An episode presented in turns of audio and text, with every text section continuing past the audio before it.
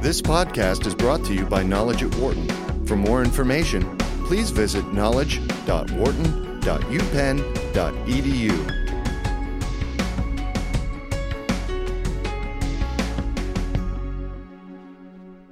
Named one of the Wall Street Journal's top 10 nonfiction books of 2012, A Man and His Ship, America's Greatest Naval Architect, and His Quest to Build the SS United States brings William Francis Gibbs' story to life. Wharton Legal Studies and Business Ethics professor G. Richard Shell recently sat down with Ujifusa to learn more about what inspired the author to tell Gibbs' story, what led Gibbs to build ships, and how the builder's firm became responsible for 70% of all ships built during World War II. Uh, so, hi, Steve. Um, I'm here with Steve uh, Ujifusa. Uh, and Steve is the author of a wonderful book uh, called A Man and His Ship America's Greatest Naval Architect and His Quest to Build the SS United States. It was named by the Wall Street Journal as one of the top 10 nonfiction books of 2012. Uh, it's a personal favorite of mine. Uh, in doing some research on a book that I was writing, uh, I came across this and actually ended up using uh, some of the stories and, and the, the, the, personality of the William Francis Gibbs, the, the uh, architect of this great ship, uh, in, as an example of some things that I wanted to talk about. So, Steve, welcome to Knowledge of Wharton. No, thank you so much for having me. Um, so I, I, just thought it would be interesting if we could chat a little bit about both uh, your journey in writing this book and also uh, the the journey you chronicle, uh, William Francis Gibbs and uh, his um, remarkable achievement in uh, in building the SS United States. So why don't we just start by uh, giving you a chance to tell tell our audience how did you stumble into this topic? What was it that prompted you to write about uh, about uh, this remarkable man? Well, for me, I was always interested in, in um, ocean liners for as far back as I can remember, and ships in the sea in general. Uh, my grandmother uh, was a passenger on the SS United States, and she told me uh, stories of what it was like on board, and she also told me the story of the Titanic, uh, which first got me interested in ships in the sea when I was around six or seven years old.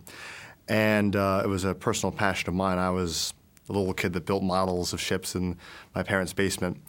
And uh, I first saw the SS United States when we were looking at colleges uh, my junior year, and we were driving over the Walt Whitman Bridge in 1996. And the SS United States, once the glory of the American passenger fleet, had just arrived in Philadelphia and was sitting there rusted and abandoned. And I pointed at it and said, Oh, there it is, there it is. And my grandmother was in the car with us, and she said, Oh, I remember that ship. And uh, I ended up coming to Philadelphia for graduate school and uh, never leaving, been here ever since. And back in 2007, um, I started doing some freelance pieces, and one of them was on the SS United States um, because I had just been fascinated with it. And um, the editor at uh, Plan Philly, a gentleman called Matt Golas, uh, said, Well, we've always wanted to have someone write about that. How about you tell us more about the man who designed it? And then uh, it ended up evolving into a book proposal, and it was published by Simon & Schuster after about five years of work. And for me, it started off with the interest in the ship as an American icon, as a true masterpiece of American technology built at a time in the 1940s and 50s when America was at the top of its manufacturing prowess. And as one maritime historian said, this is a ship that was like a cathedral. It was built to last forever in terms of how well she was built. But then I began thinking about what about the man who created the ship? That's what ultimately made the book is what sort of creative person did it take to design a ship this spectacular and this um, strong and fast?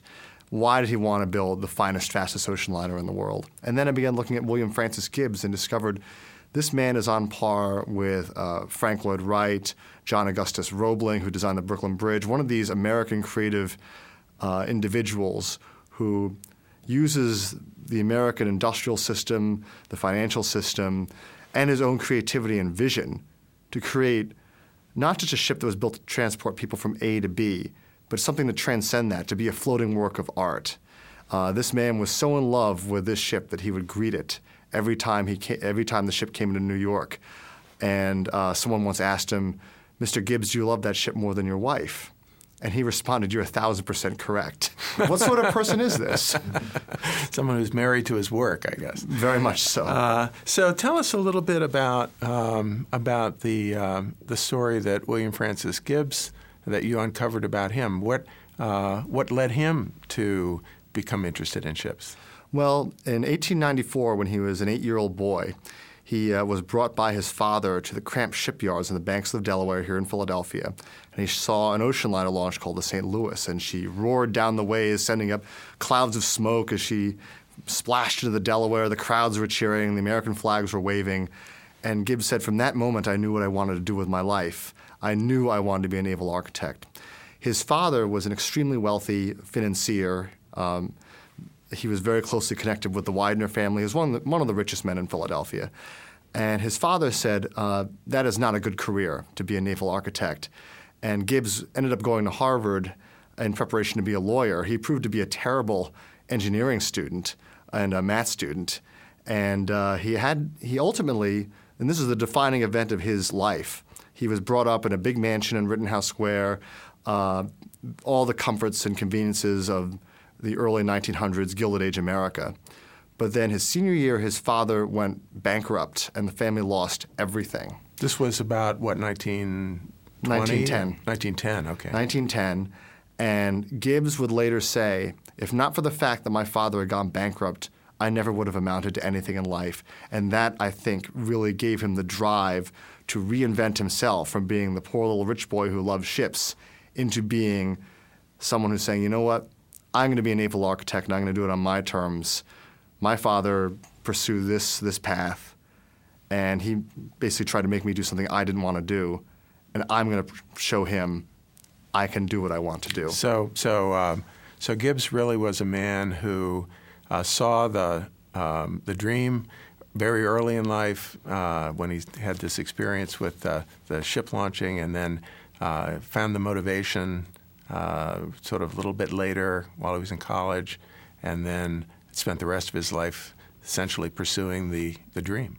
Very much so. And uh, he and his brother Frederick uh, became very close business partners, and they came up with designs in 1914 for a thousand foot long American ocean liner. And uh, this is a time when America was not really building passenger ships.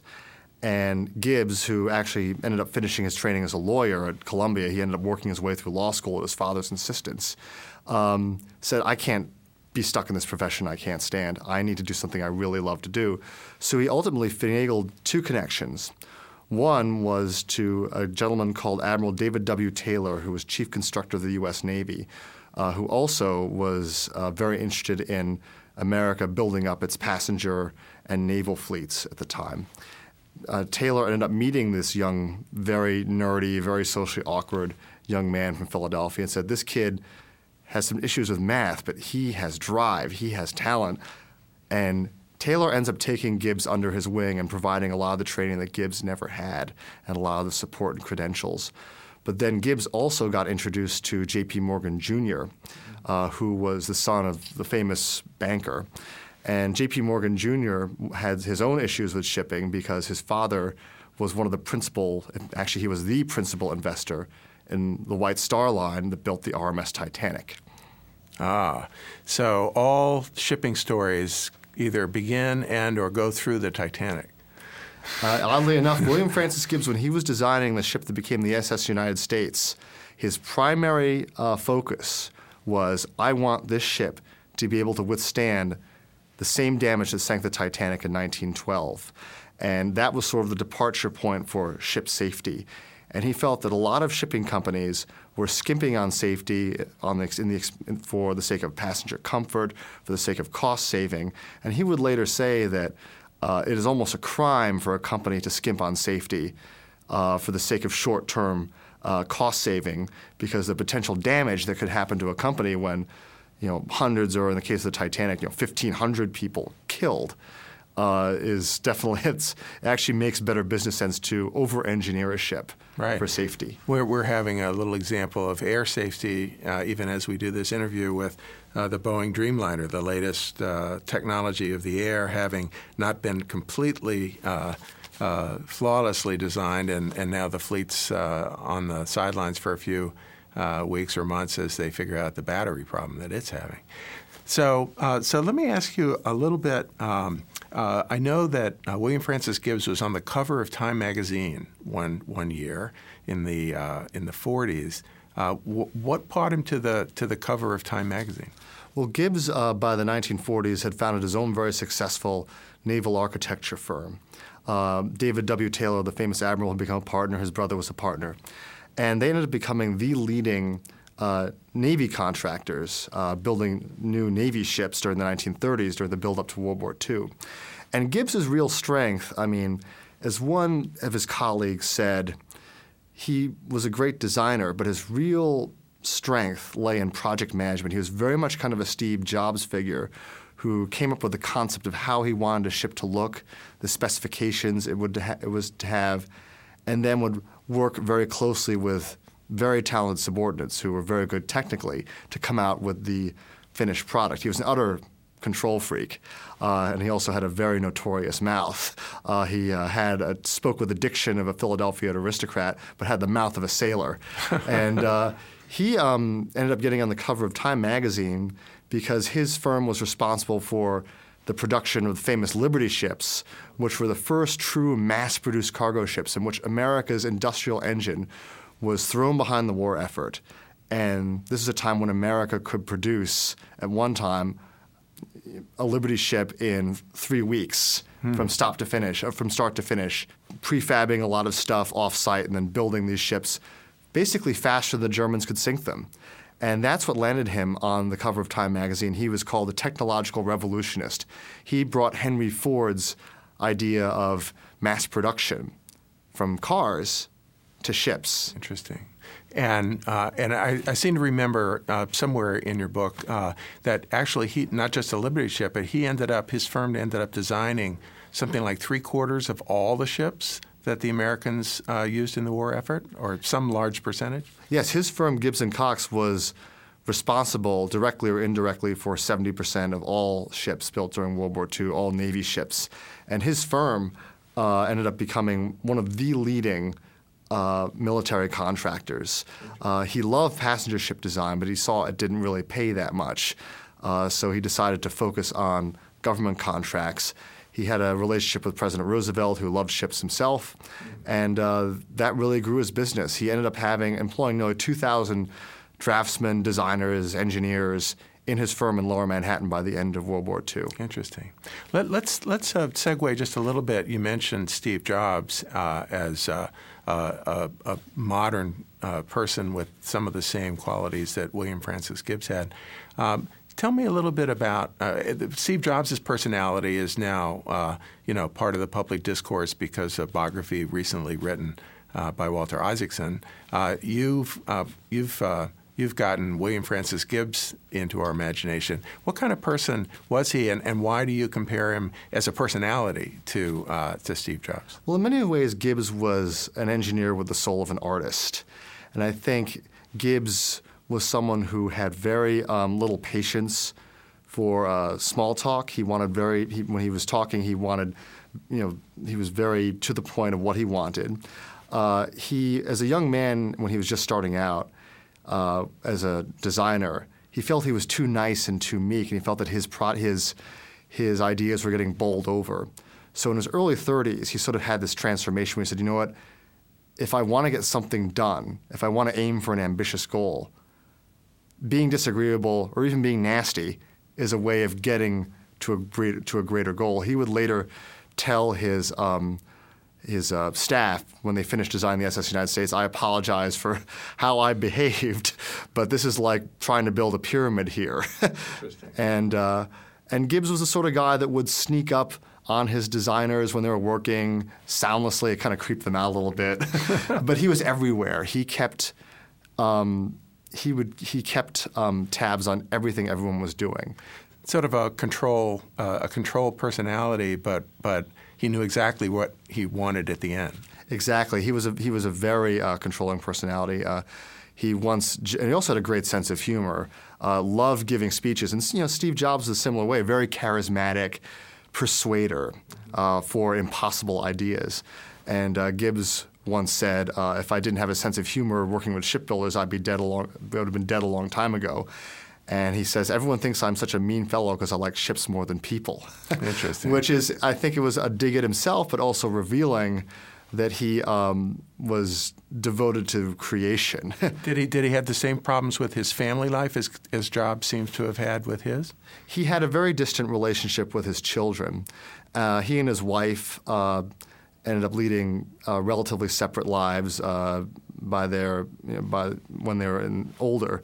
Um, Vera was the daughter of Paul Cravath, the famous New York attorney who founded Cravath, Swaine and Moore, and she was very um, devoted to her husband and his creation.